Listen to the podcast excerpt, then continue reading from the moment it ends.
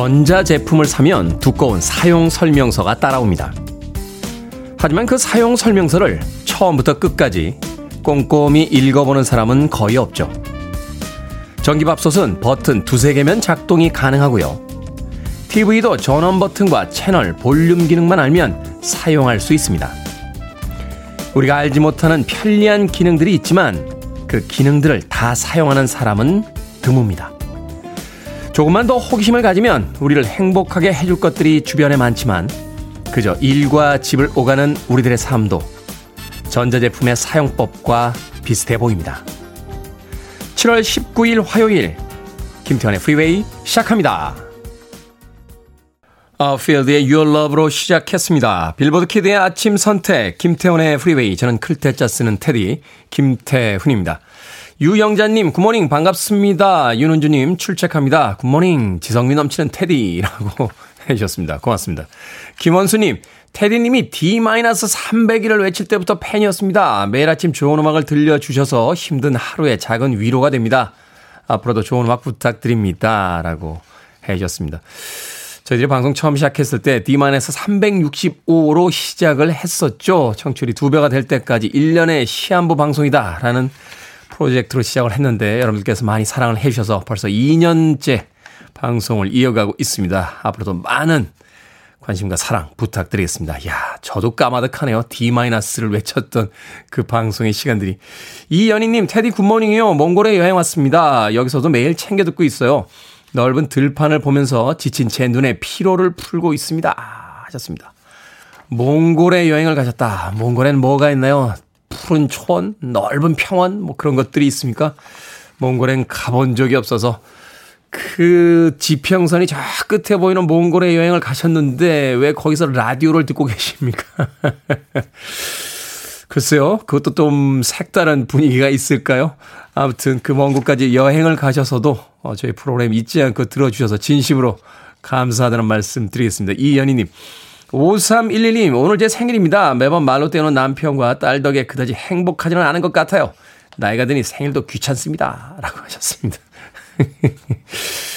말로만 때웁니까? 남편하고 딸이? 음, 가족들끼리는 되게 그렇지 않습니까? 말로만, 말로만 때우지 않습니까? 생일 축하해요! 하고 단톡방에다 한, 한마디, 네, 한 문장 정도 올리는 거로 모든 걸 다 했다고 생각이 드는데, 생각해 보면,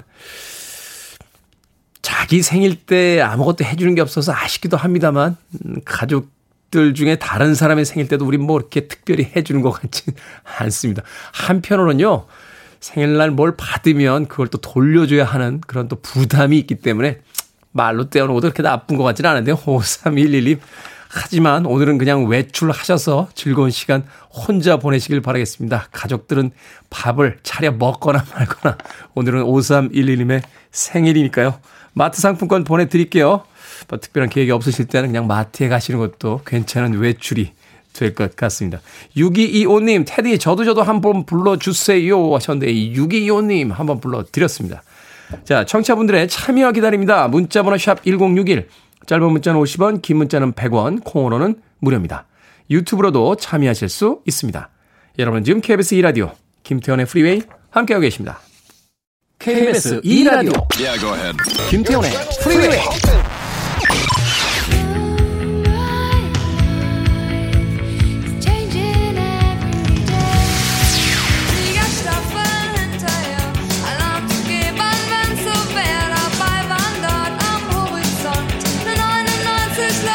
music.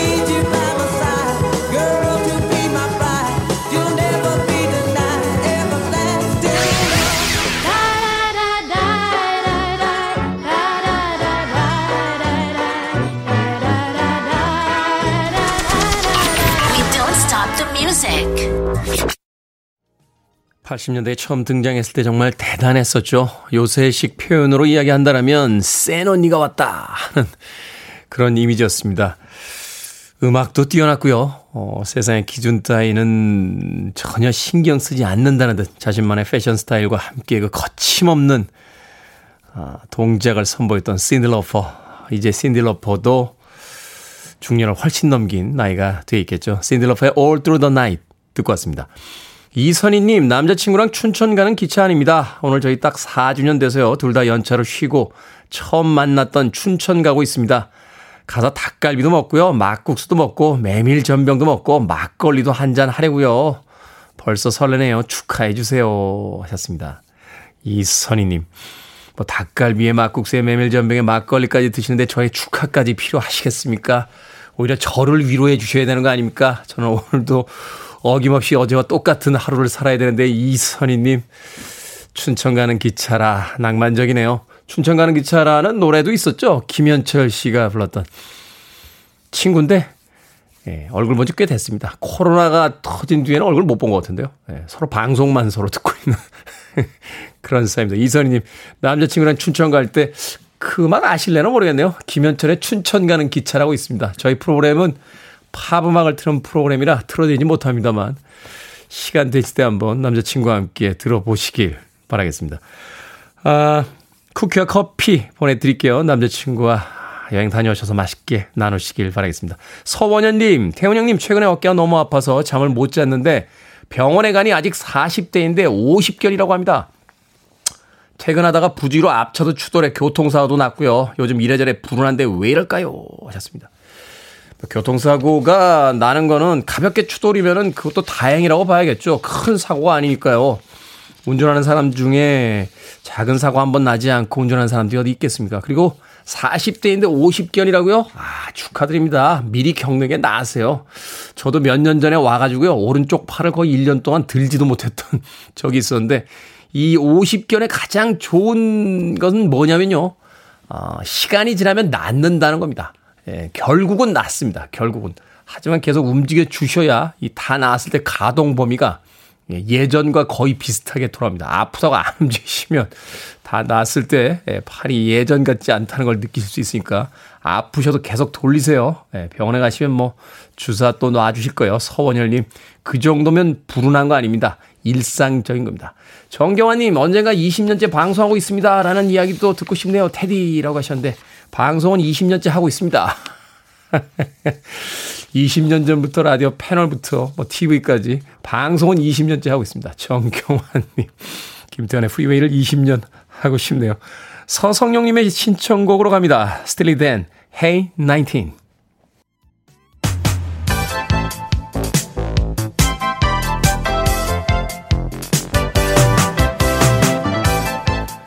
이 시간 뉴스를 깔끔하게 정리해드립니다. 뉴스 브리핑 캔디 전현 시사평론가와 함께합니다. 안녕하세요. 안녕하세요. 캔디 전현입니다. 드디어 국회 정상화를 기대해도 될까요? 여야가 국회 본회의를 내일 열기로 합의를 했는데 원 구성과 관련해서는 아직 갈 길이 멀어 보인다고요?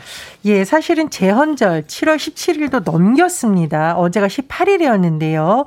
김진표 국회의장 여야 원내대표가 만났고 이상 국회 문을 열자 이렇게 합의는 한 겁니다. 그래서 20일부터 교섭단체 대표 연설 시작이 되고요.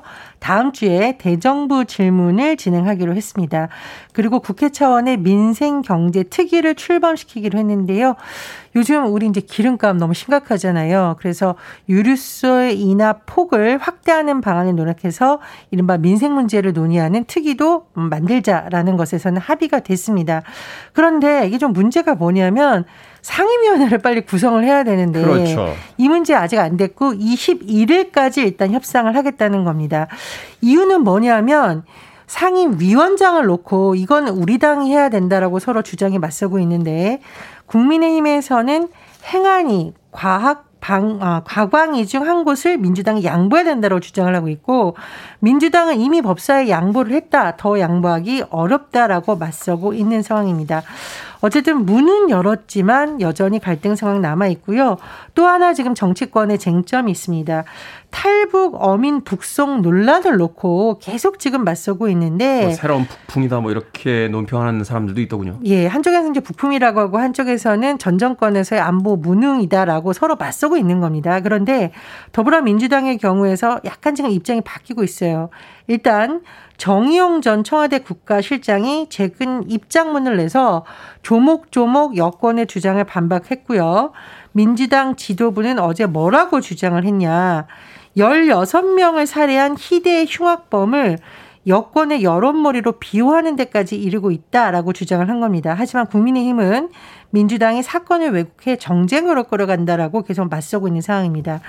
일각에서는 그러면 이 사건과 관련해서 국정조사 특검해야 되는 거 아니냐라는 주장까지 나왔는데 민주당에서 이거를 그러면 우리 국정조사 하자라고 지금 주장이 나온 거고요. 다만 윤석열 성부의 사적 채용 논란 탈북 어민 북송 사건 다 하자라면서 쌍그릇이 국정조사를 제안하기도 했습니다. 이런 표현이 어떨지 모르겠습니다만 카드 치는 것도 아닌데 하나 내면 하나 받고 뭐 하는 건지 어찌됐건 국회 정상화 기대해 보도록 하겠습니다. 자, 대우 조선해양 하청 노동자들의 파업을 두고요. 정부가 대국민 담화를 발표했습니다. 하청 노조는 불황에 삭감된 임금 30%의 복원을 지금 요구하고 있는 상황이죠. 예, 대우조선 하청 노동자들의 농상 소식을 전해드린 바 있죠. 사방에 1미터도 안 되는 철창 안에서 스스로를 가두고요. 13m 높이의 난간에서 농성을 이어가고 있습니다. 말씀해 주셨듯이 이제 노조가 2015년에 조선업 불황이 시작되면서 30%까지 줄어든 임금을 정상해 달라고 요구를 하고 있고 또 노조에서는 대우조선해양의 대주주인 산업은행이 협상에서 역할을 해달라라고 요구를 했지만 산업은행은 개입의 선을 긋고 있는 상황입니다.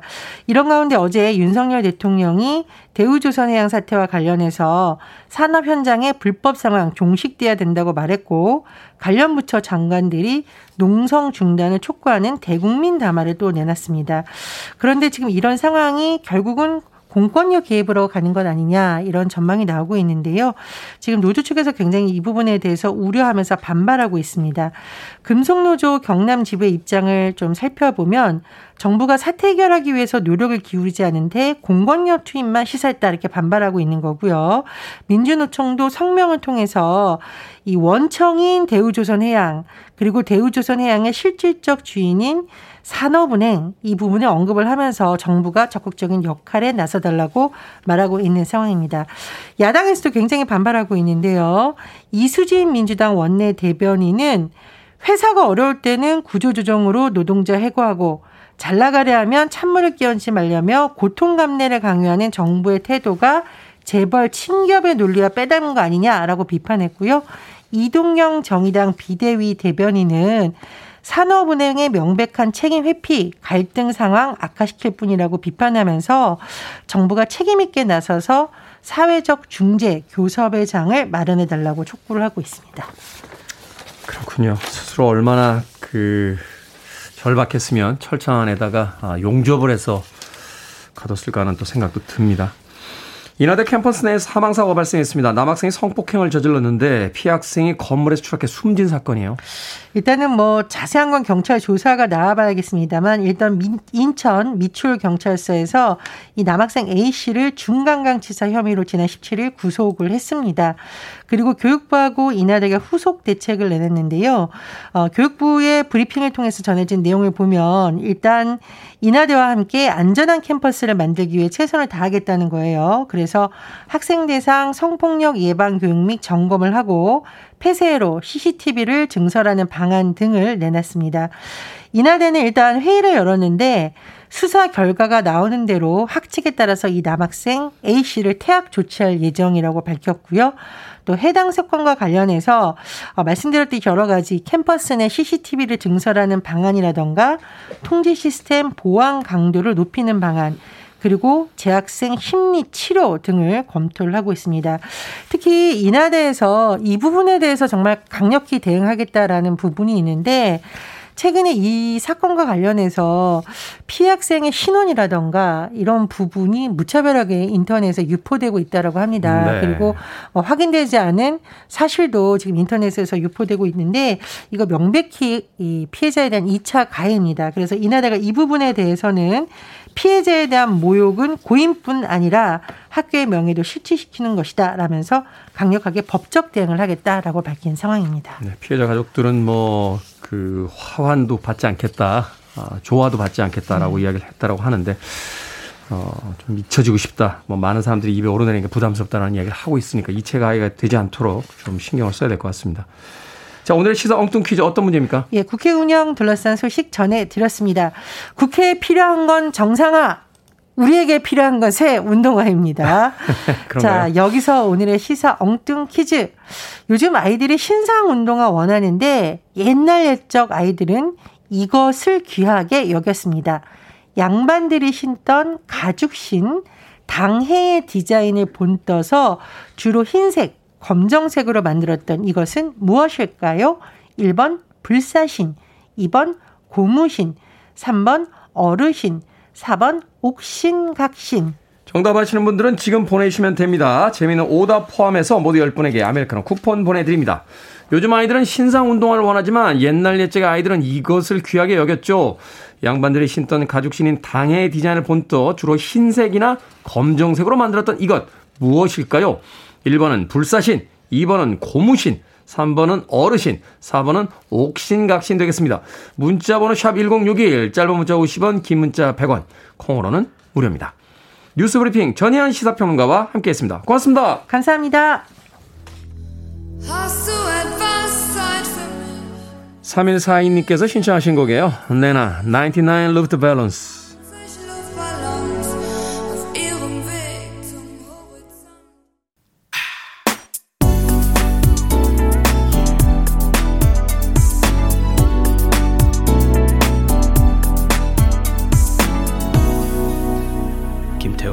Freeway.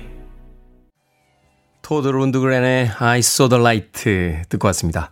자, 오늘의 시사 엉뚱 퀴즈. 양반들이 신던 가죽 신인 당해의 디자인을 본떠 주로 흰색이나 검정색으로 만들었던 이 신발은 무엇일까요? 정답은 2번 고무신이었습니다. 고무신. 안상금님, 지름신. 지름신이 제일 무섭습니다. 였고요. 3795님, 아이고 어르신. K123412205님, 굽신굽신. 5669님께서는 귀신이요. 흰색, 검은색하니 귀신 생각이 현대판 전설의 고향 같은 프로 만들어주면 좋겠습니다. 더위가 싹 가실 텐데요. 내 다리 돌려줘. 라고 하는 그 전설의 고향. 저희 어릴 때는 가장 무서운 게 전설의 고향이었어요. 여름이 되면 나병 특집이라고 해서 꼭 귀신이 등장하는 전국의 전설을 모아다가 예, 아주 무섭게 만들었던 그 전설의 고향. 한 번쯤 다시 보고 싶다는 생각도 하게 되네요. 박대성님, 준법 정신, 도로교통법이 바뀌었죠. 도로교통 준법 정신을 가집시다. 라고 해 주셨습니다. 자, 방금 소개해드린 분들 포함해서 모두 10분에게 아메리카노 쿠폰 보내드립니다. 당첨자 명단은 방송이 끝난 후에 김태훈의 프리웨이 홈페이지에서 확인할 수 있습니다. 콩으로 당첨되신 분들 방송 중에 이름과 아이디 문자로 알려주시면 모바일 쿠폰 보내드리겠습니다. 문자 번호는 샵 1061, 짧은 문자는 50원, 긴 문자는 100원입니다. 자, 그리고 이번 주에 특별한 이벤트가 하나 더 있죠. 책 선물 드립니다. 왕가위 감독, 홍콩 영화를 대표하는 왕가위 감독의 작품 세계를 담은 평전, 왕가위의 시간. 한국판의 경우에는 왕가위 감독이 표지부터 사진 선정까지 본인이 직접 신경을 썼다고 합니다. 읽어보고 싶은 분들 신청해 주시면 이번 주에 모두 10분 추첨해 보내드립니다. 주소 확보를 위해서 문자로만 신청을 받겠습니다. 문자 번호는 역시 샵 1061, 짧은 문자 50원, 긴 문자 100원입니다. 자, 왕가희 감독의 영화 중경 3님에 수록됐던 곡이었죠. 그 중경 3님에서는 이제 왕비라는 홍콩의 여가수가 노래를 했었습니다만 오늘은 원곡으로 듣습니다. 6814님께서도 신청하신 크랜베리스 Dreams.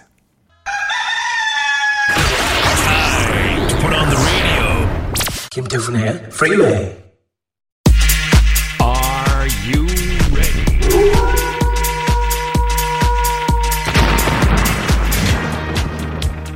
여러분들의 고민이 사라지는 그날까지 결정은 해드릴게 신세계 상담소.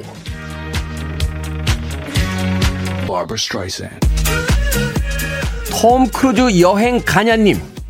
친구들과 여행을 가기로 했는데요. 기차를 타고 갈까요? 아니면 캠핑카를 빌려 타고 갈까요? 기차 타고 가세요. 남의 차 빌려 타고 가서 사고라도 나면 여행보다 뒷감당이 더 큽니다.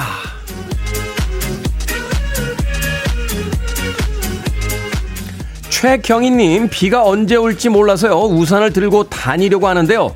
장우산을 들고 다닐까요? 아니면 3단 우산을 들고 다닐까요? 장우산 지팡이처럼 빙글빙글 돌리면서 경쾌하게 걸어보죠. 장우산.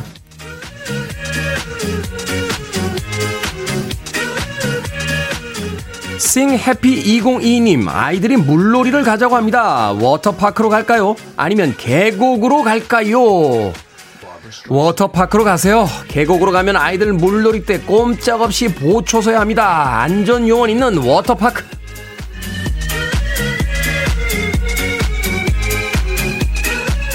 2505님, 설레이는 독립을 앞두고 있습니다. 주변 환경 및 집 상태가 다소 아쉽지만 직장과 가까운 곳을 택할까요? 아니면 회사에서 좀 멀지만 주변 환경과 뷰가 마음에 드는 신축을 선택할까요?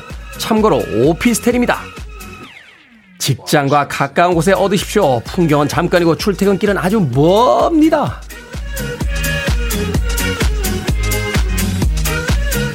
방금 소개해드린 네 분에게 선물도 보내드립니다. 콩으로 뽑힌 분들 방송 중에 이름과 아이디 문자로 알려주세요. 결정하기 힘든 고민들 보내주시면 정성껏 해결해드립니다. 문자번호 샵 1061, 짧은 문자 50원, 긴 문자 100원, 콩으로는 무료입니다. 6080님께서 신청하셨죠? 시나 이스턴, Telefone.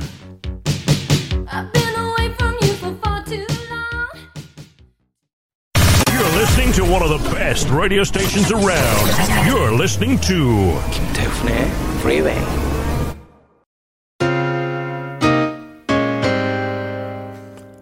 빌보드 키드의 아침 선택 KBS 2 라디오 김태훈의 프리웨이 함께하고 계십니다. 1부 끝곡은 칼 토마스의 I Wish 듣습니다. 저는 잠시 후 2부에서 뵙겠습니다.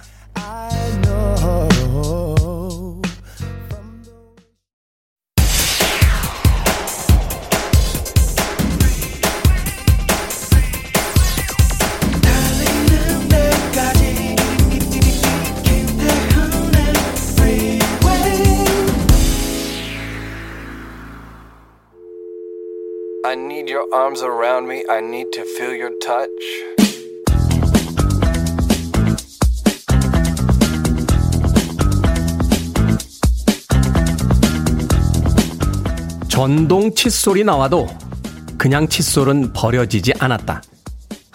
자동 우산은 나와도 우산은 버려지지 않았다. TV가 나와도 라디오와 영화는 사라지지 않았으며 새로운 노래가 나와도 옛 노래는 끊임없이 연주되고 있다. 새로운 것은 환영받지만 익숙한 것은 사랑받는다.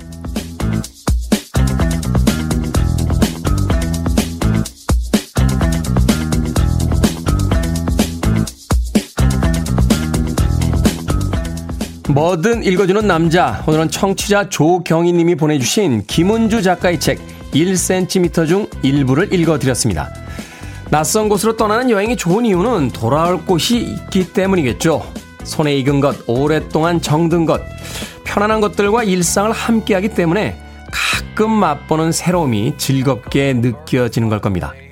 종이책과 전자책, 라디오와 TV, 비대면 회의와 온기 있는 만남.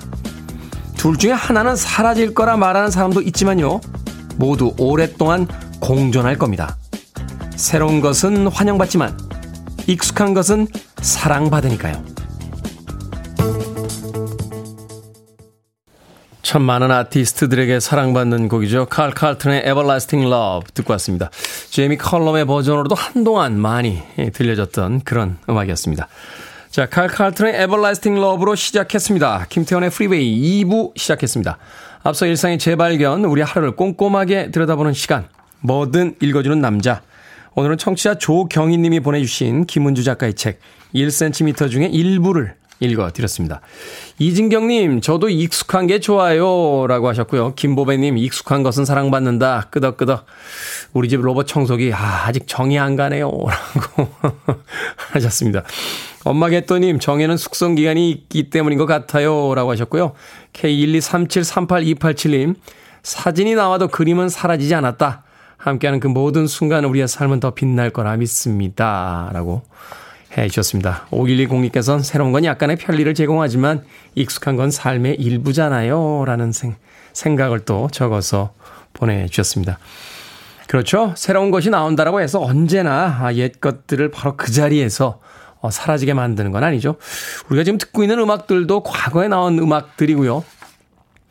우리가 지금 사용하고 있는 물건들도 정이 붙기 시작하면 아무리 신제품이 나온다라고 해도 쉽게 바꾸기 쉽지 않습니다.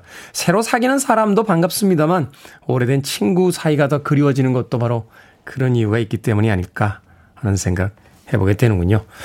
새 거를 자꾸 바꿔라 바꿔라 바꿔라 하는 거는 음, 물건 만드는 회사에서 하는 이야기인 것 같아요. 근데 생각해보면 또 우리도 그런 회사에서 월급을 받는 사람들이 거기에 일조를 하고 있는 거죠. 세상은 참 복잡하게 돌아간다 하는 생각 다시 한번 해보게 됩니다. 자, 뭐든 읽어주는 남자. 여러분 주변에 의미 있는 문구라면 뭐든지 읽어드리겠습니다. 김태훈의 프리웨이 검색하고 들어오셔서 홈페이지 게시판 사용하시면 됩니다. 말머리 뭐든 달아서 문자로도 참여 가능하고요. 문자 번호는 샵 1061, 짧은 문자는 50원, 긴 문자는 100원, 콩으로는 무료입니다.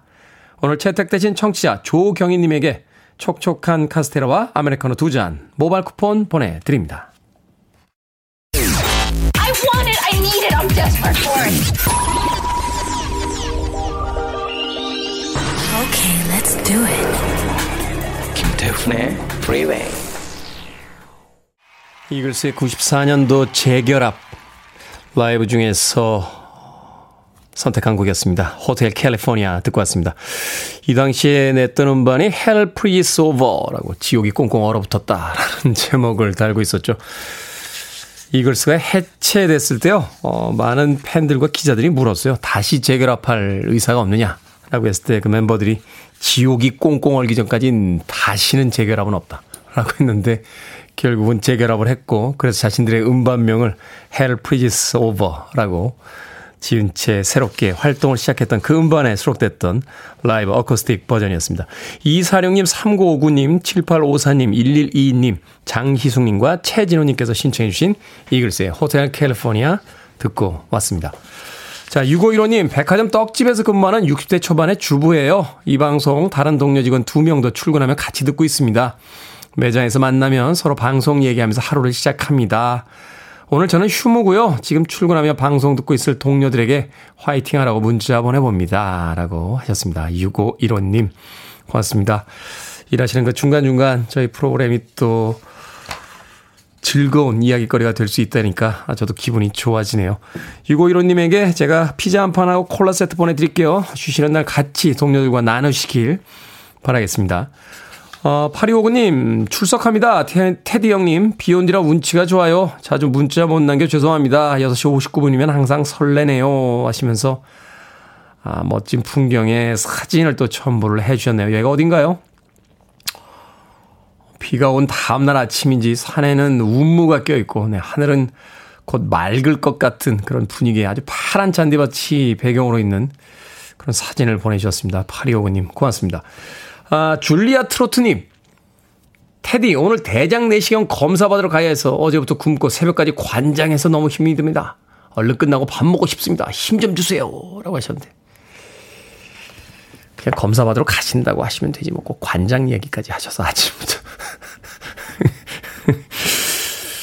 얼른 끝나고 밥 드시기를 바라겠습니다. 힘들죠, 이거. 어, 전날 그 그게 근데 소금물이죠, 소금물. 예, 네, 속을 비워야 되니까. 그거를 몇 리터씩 먹어야 되는데, 와, 괴롭습니다. 진짜. 얼른, 네, 검사 잘 받으시고, 좋은 검사 결과와 함께 맛있는 식사 하시길 바라겠습니다. 9808님, DJ님, 택시기사입니다. 아직까지 손님이 있어 일하다가 라디오를 켜고 잠시 쉬고 있어요. 그런데 처음 방문하는 채널에서 좋은 음악이 나와 고정합니다. 졸음을 참고 다시 시작해봅니다. 커피 한 잔 생각나네요. 아나운서님 목소리가 너무 좋습니다. 라고 하셨습니다. 아나운서 아닌데요. 9808님. 칭찬을 해주신 이야기죠. 목소리 좋다라고. 고맙습니다. 9808님.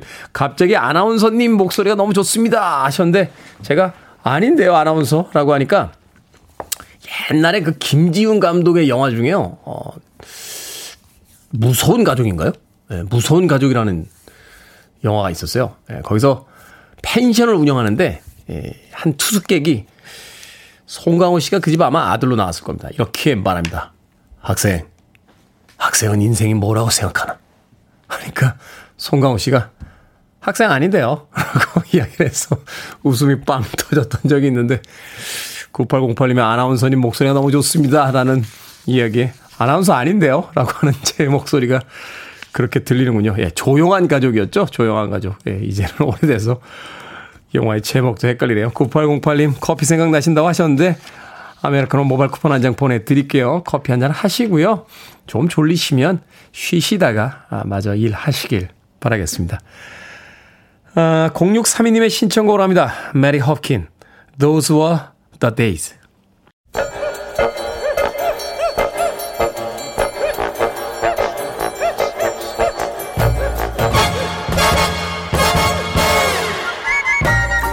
온라인 세상 속 촌철살인 해학과 위트가 돋보이는 댓글들을 골라봤습니다. 댓글로 본 세상.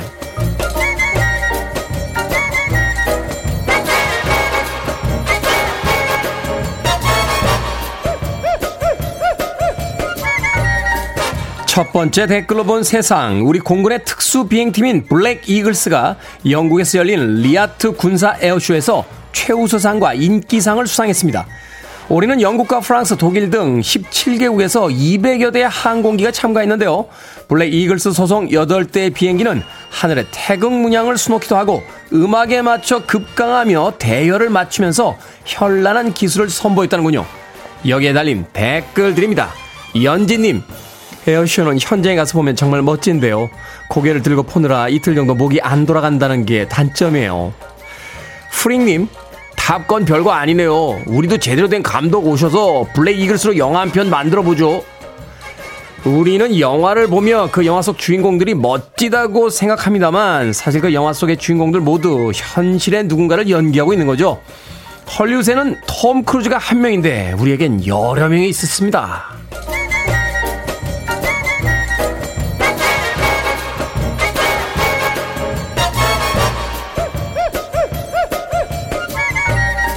두 번째 댓글로 본 세상 265억 원의 현상금이 걸려있던 멕시코의 마야광 라파엘 카로 킨테로가 체포됐습니다. 경원들과 함께 도주 중이던 라파엘은 산악지대 숲풀 속으로 몸을 숨겼지만 해군 소속 탐지견 맥스에게 발각되고 말았는데요. 6살 맥스의 활약으로 9년간의 도주 생활이 막을 내리게 됐습니다. 여기에 달린 댓글들입니다. 초코송이님, 탐지견 은퇴 후 최고의 시설, 최고의 환경, 최고의 음식을 보장해줬으면 좋겠네요. 유기농 개껌 매일 주는 걸로 약속. 제이님, 아니 멕시코에는 도대체 마야왕이 몇 명이나 있는 건가요? 마야왕 잡혔다는 기사를 몇 번 본 것 같은데 또 잡혔네요. 그나저나 265억 원의 현상금이 걸려 있었다라고 하는데 그 돈은 누가 받는 건가요? 강아지 맥스가 받나요? 265억 원어치 개껌이라도 줄어나요?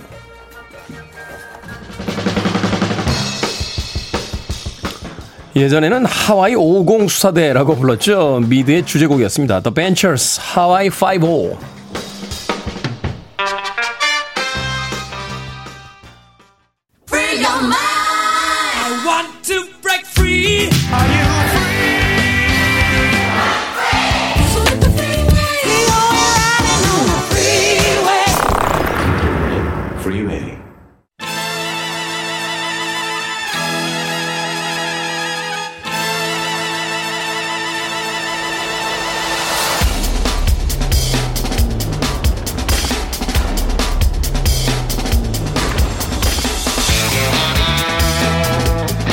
세상을 새롭게 바라보는 시각. 여기서 업그레이드 하시죠. 경제 명사수 경제 해결사 박정호 명지대 특임 교수님과 함께합니다. 이게 뭐니? 사무소.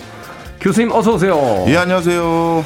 현재의 이 국제 경제의 가장 큰 어떤 마이너스 요소인 러시아와 우크라이나의 전쟁 우크라이나와 러시아의 전쟁 지난 2월 24일에 시작이 됐는데 세계 각국은 경제 제재를 가하면서 러시아를 압박하기 시작을 했었죠. 그럼에도 불구하고 전쟁이 벌써 5개월 가까이 진행 중입니다. 어, 경제 제재를 하면 러시아가 굴복할 것이다. 이렇게 생각했던 사람들의 생각을 너무 순진했던 곳으로 이제 돌리게 되는데 오늘은 러시아 경제 제재 현 상황 그리고 그것을 통해서 앞으로의 이제 세계 경제 어떻게 변해갈지 좀 짚어보는 시간을 가져보도록 하겠습니다.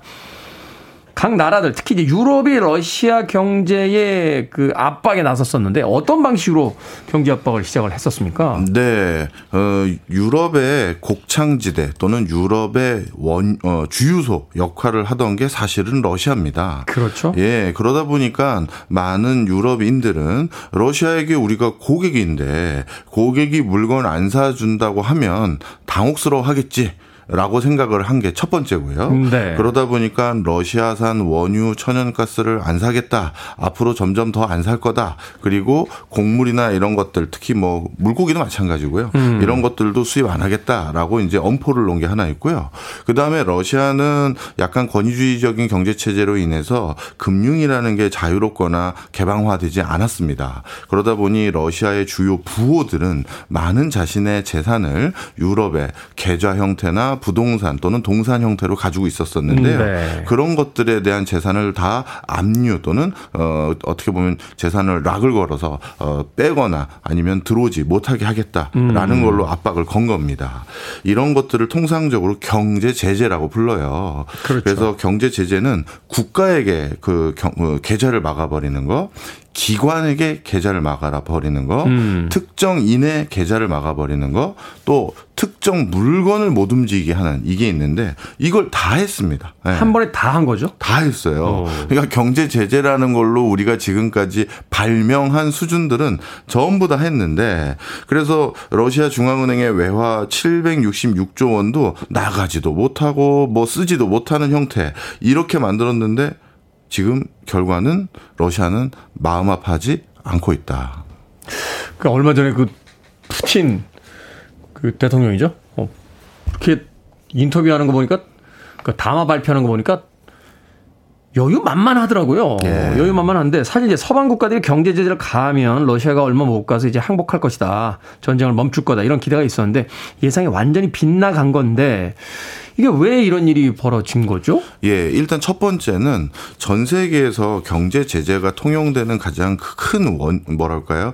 그 원리는 달러에 대한 계좌를 계좌를 미국이 막아버리는 겁니다. 음, 국제 통화 그, 그 화폐니까. 예, 네. 맞습니다. 원래 점점 국가 간의 거래가 늘어나기 시작하면서 민간 시중 은행들이 달러 계좌를 받고 주고 할 때요. 많은 옛날에 불협화음이 있었어요. 음. 그 달러 계좌가 들어왔다 나갔다를 정산하는 시기, 방식, 계장에 접근하는 방법 이런 것들이 다 작- 작성하는 내용들이 다 다르다 보니까 이게 도대체 그 대차를 그러니까 준 게 맞아 받은 게 맞아 확인하기가 너무 어려운 거죠. 음, 네. 그러다 보니 이거를 우리가 스위프트라고 해서 국제 은행 간의 통신을 하나의 표준으로 만들자. 항상 똑같이 장부를 만들어서 이렇게 작성하고 그리고 무조건 언제까지는 그 기입을 하고 뭐 이런 것들을 만들어 놓은 게 미국이 주도한 게 아니라 그냥 국제 은행 간의 통신 협회라고 해서 민간이 이렇게 주도해서 만든 거예요. 네. 그런데 당연히 국제 간의 거래가 달러가 많을 거 아니겠습니까? 그렇죠. 그러다 보니까 아 달러를 모니터하기에 제일 좋은 무기가 하나 생겨버린 거예요. 음. 어 그래서 여기에서 달러 결제에 대해서 미국이 나름대로 큰 뭐랄까 헤게모니를 갖게 된 것인데요. 그렇죠. 요거 하나만 이제 관리를 하고 지켜보면 달러가 이제 어디로 흘러가고 어디서 나오는지 제가 알 수가 있게 되니까. 네. 처음에는 그 흐름만 모니터하다가 나중에는 이 달러 계좌를 막아버리면 이 파이프라인을 막아버리면 상당히 누군가는 뼈 아프게 되겠구나라고 생각해서 경제 제재라는 걸 만들어낸 겁니다.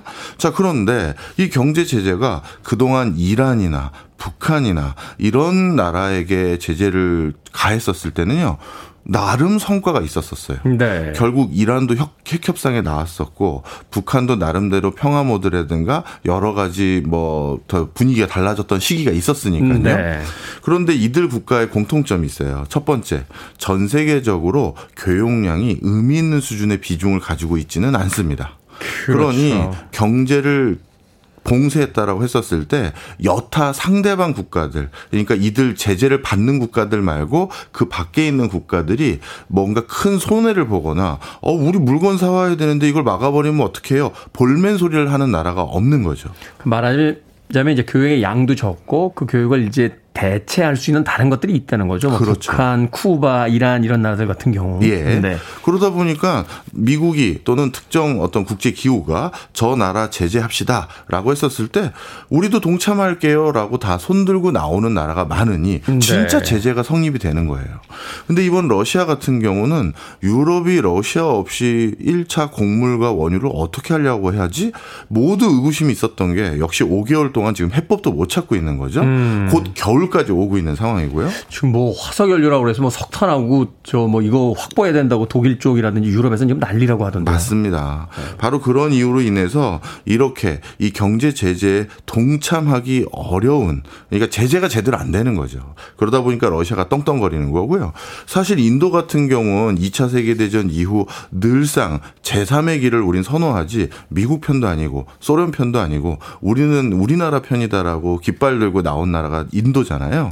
인도가 핵무기가 있기 때문에. 맞아요. 네. 네. 그러다 보니까 이번 러시아 이 제재에서도 러시아 석유값이 급락했거든요. 반토막이 났어요. 네. 그랬더니만 인도가 이렇게 석유 싼 나라가 있다니 하면서 석유 수입량을 대거 늘렸어요. 아, 유럽에서 안 사가는 것만큼 인도가 사가는군요. 그렇죠. 파키스탄도 마찬가지고요. 자, 그러다 보니까 이게 제재가 일어났다라고 보기가 어려운 게 하나 있고요. 그 다음에 야, 러시아 입장에서는 여기다 안 팔면 저기다 팔지 뭐. 이렇게 돼버리니까. 그렇게 된 거죠. 어. 모두 안 사야 되는 건데. 네. 그 다음 두 번째는 딸, 제재 수단은 달러인데 러시아는 워낙 큰 자원 곡물이 있다 보니까 엄포를 놓은 거예요. 우리는 앞으로 우리나라 자국 화폐인 어, 루브라. 루브라로 우리는 결제를 받겠다. 음. 그랬더니 어떤 일이 생겼냐면 러시아산 원유나 곡물을 사야 되는 나라들이 달러는 제재가 됐으니 아예 어떻게 거래가 안 되고 네. 이거 전 세계 돌아다니면서 이 루브라 가지고 계신 분하고 찾아다니기 시작한 거예요. 루브라 가치가 올라가네요. 루브라 가치가 뛰는 거죠. 어. 그러니 러시아인들은 우리가 이런 위치다라고 이번에 떵떵거리고 있는 상황이 돼버린 거예요. 어떻습니까? 유럽은 지금 지금 위기라고 그래요. 어, 일단은 앞서 이야기하신 것처럼 곡물관하고 이제 가스 수입이 안 되고 더군다나 거기다가 뭐 무역 적자까지 지금 일어나고 있다. 특히 이제 유럽의 어떤 선도적인 역할을 맡고 있는 독일이 이제 예, 최대 무역 적자를 맞았다. 뭐 이런 이야기도 있던데. 예, 맞습니다. 독일이 바로 러시아의 천연가스나 원유 그리고 팔라디움을 비롯해서 여러 가지 그저 자원들을 절대적으로 의존하고 있었었거든요. 네. 근데 그거를 바로 옆에서 가장 저렴하게 가지고 올 수 있는 루트를 깨고 다른 제3세계 국가들로부터 가져오다 보니까 채산성이 안 맞고 수출의 원활함이 어려워진 상황이죠. 그러다 보니까 독일 경제가 지금 무역 적자가 심해지고 있고요. 제일 큰 문제는 올 겨울, 조만간 기- 겨울인데 겨울에 이 난방을 대체할 만한 자원을 아직까지 어디서 확보하지 못하기 때문에 이렇게 기초 어, 원자재 가격 이 급등하다 보니 어려움이 더 커졌습니다. 그렇군요. 국제사회라는 것이 항상 정의만 있는 것이 아니라 또 경제라고 하는 나름의 어떤 이해관계가 엮여 있기 때문에 참 복잡한 것 같습니다. 음악 한 곡 듣고 오겠습니다. 샘더 쉐의 샘더 쉐맨더 페로스의 울리 블리 듣습니다. 샘더 쉐맨더 페로스의 울리 블리 듣고 왔습니다. 빌보드 키드의 아침 선택 KBS 2라디오 김태훈의 프리웨이 이게 머니 사무소 오늘은 러시아 경제 제재의 현 상황 알아보고 있습니다. 자, 반면에 경제 제재에 동참하지 않은 나라들 경제적으로 이익을 보고 있다고요. 앞서 이야기하신 이제 인도부터 시작해서 중국도 참여를 안 한 거로 알고 있고 또 다른 나라들이 있습니까? 예, 맞습니다. 하나씩 말씀을 좀 드리면요. 뭐, 여기 많은 청취자분들은 뭐 동의 안 하실 수도 있지만, 제 관점에서는 G2 국가라고 하면 사실 미국과 중국이 아니라 미국과 러시아로 꼽는 나라들이 사람들이 전문가들이 지금도 많아요. 왜냐하면 전 세계 패권 국가가 되려면 적어도 두 가지만큼은 완벽하게 자급자족이 가능해야 되거든요. 맞춰볼까요? 어떤 겁니까? 식량과 예. 석유겠죠. 맞습니다.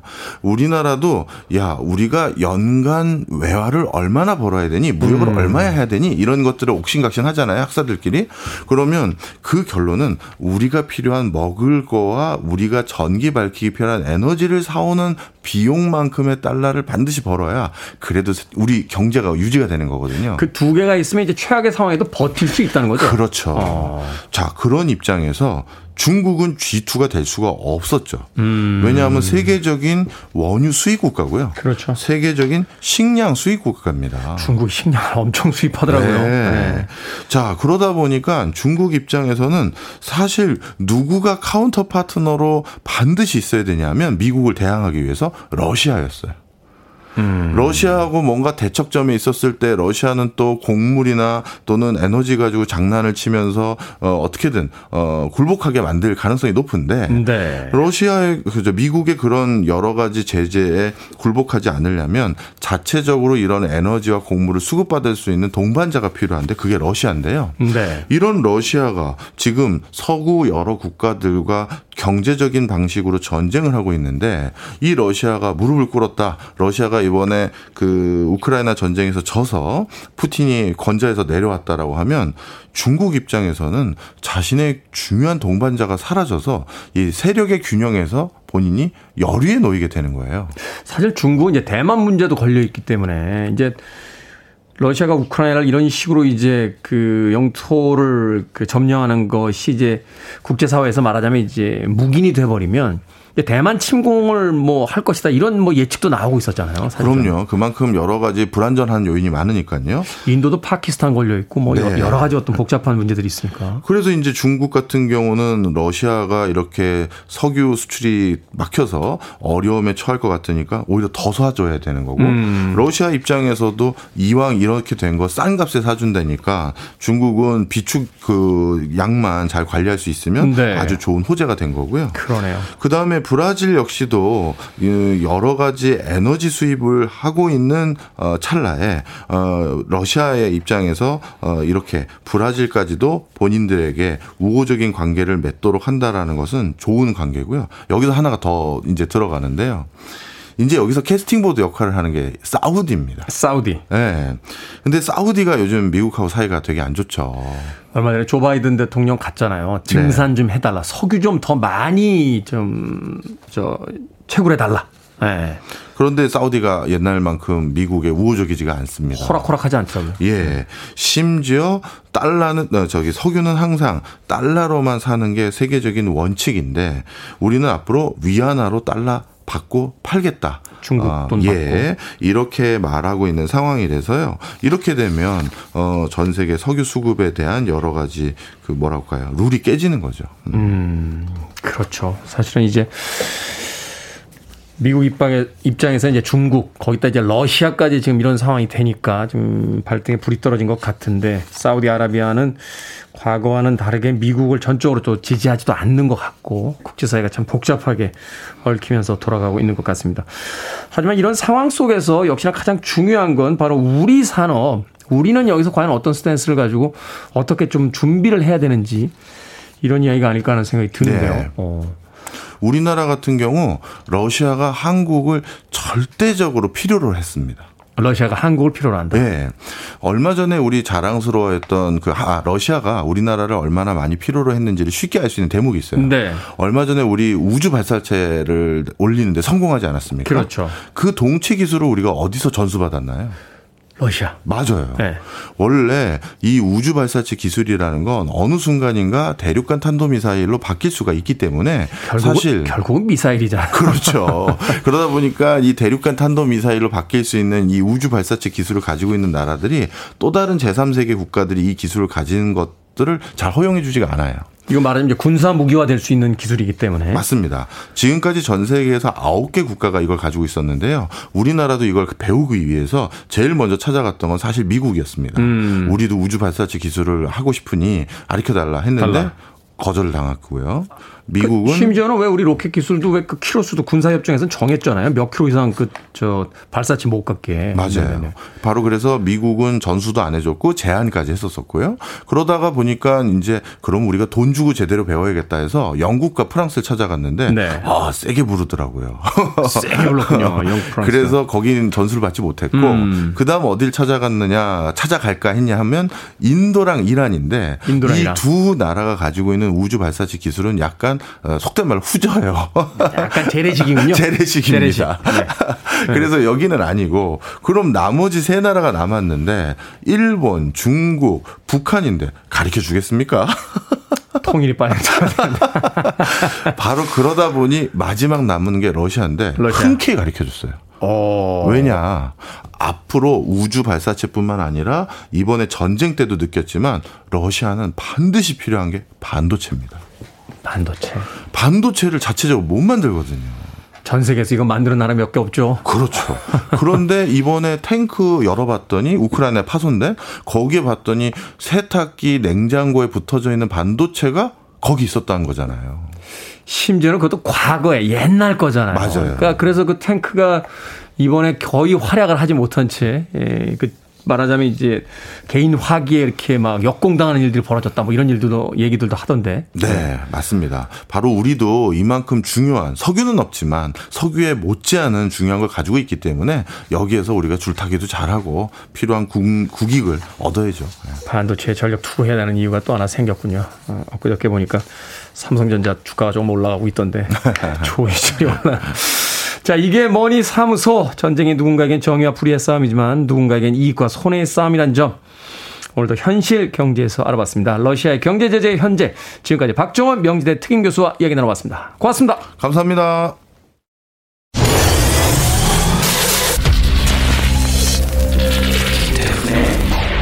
Freeway.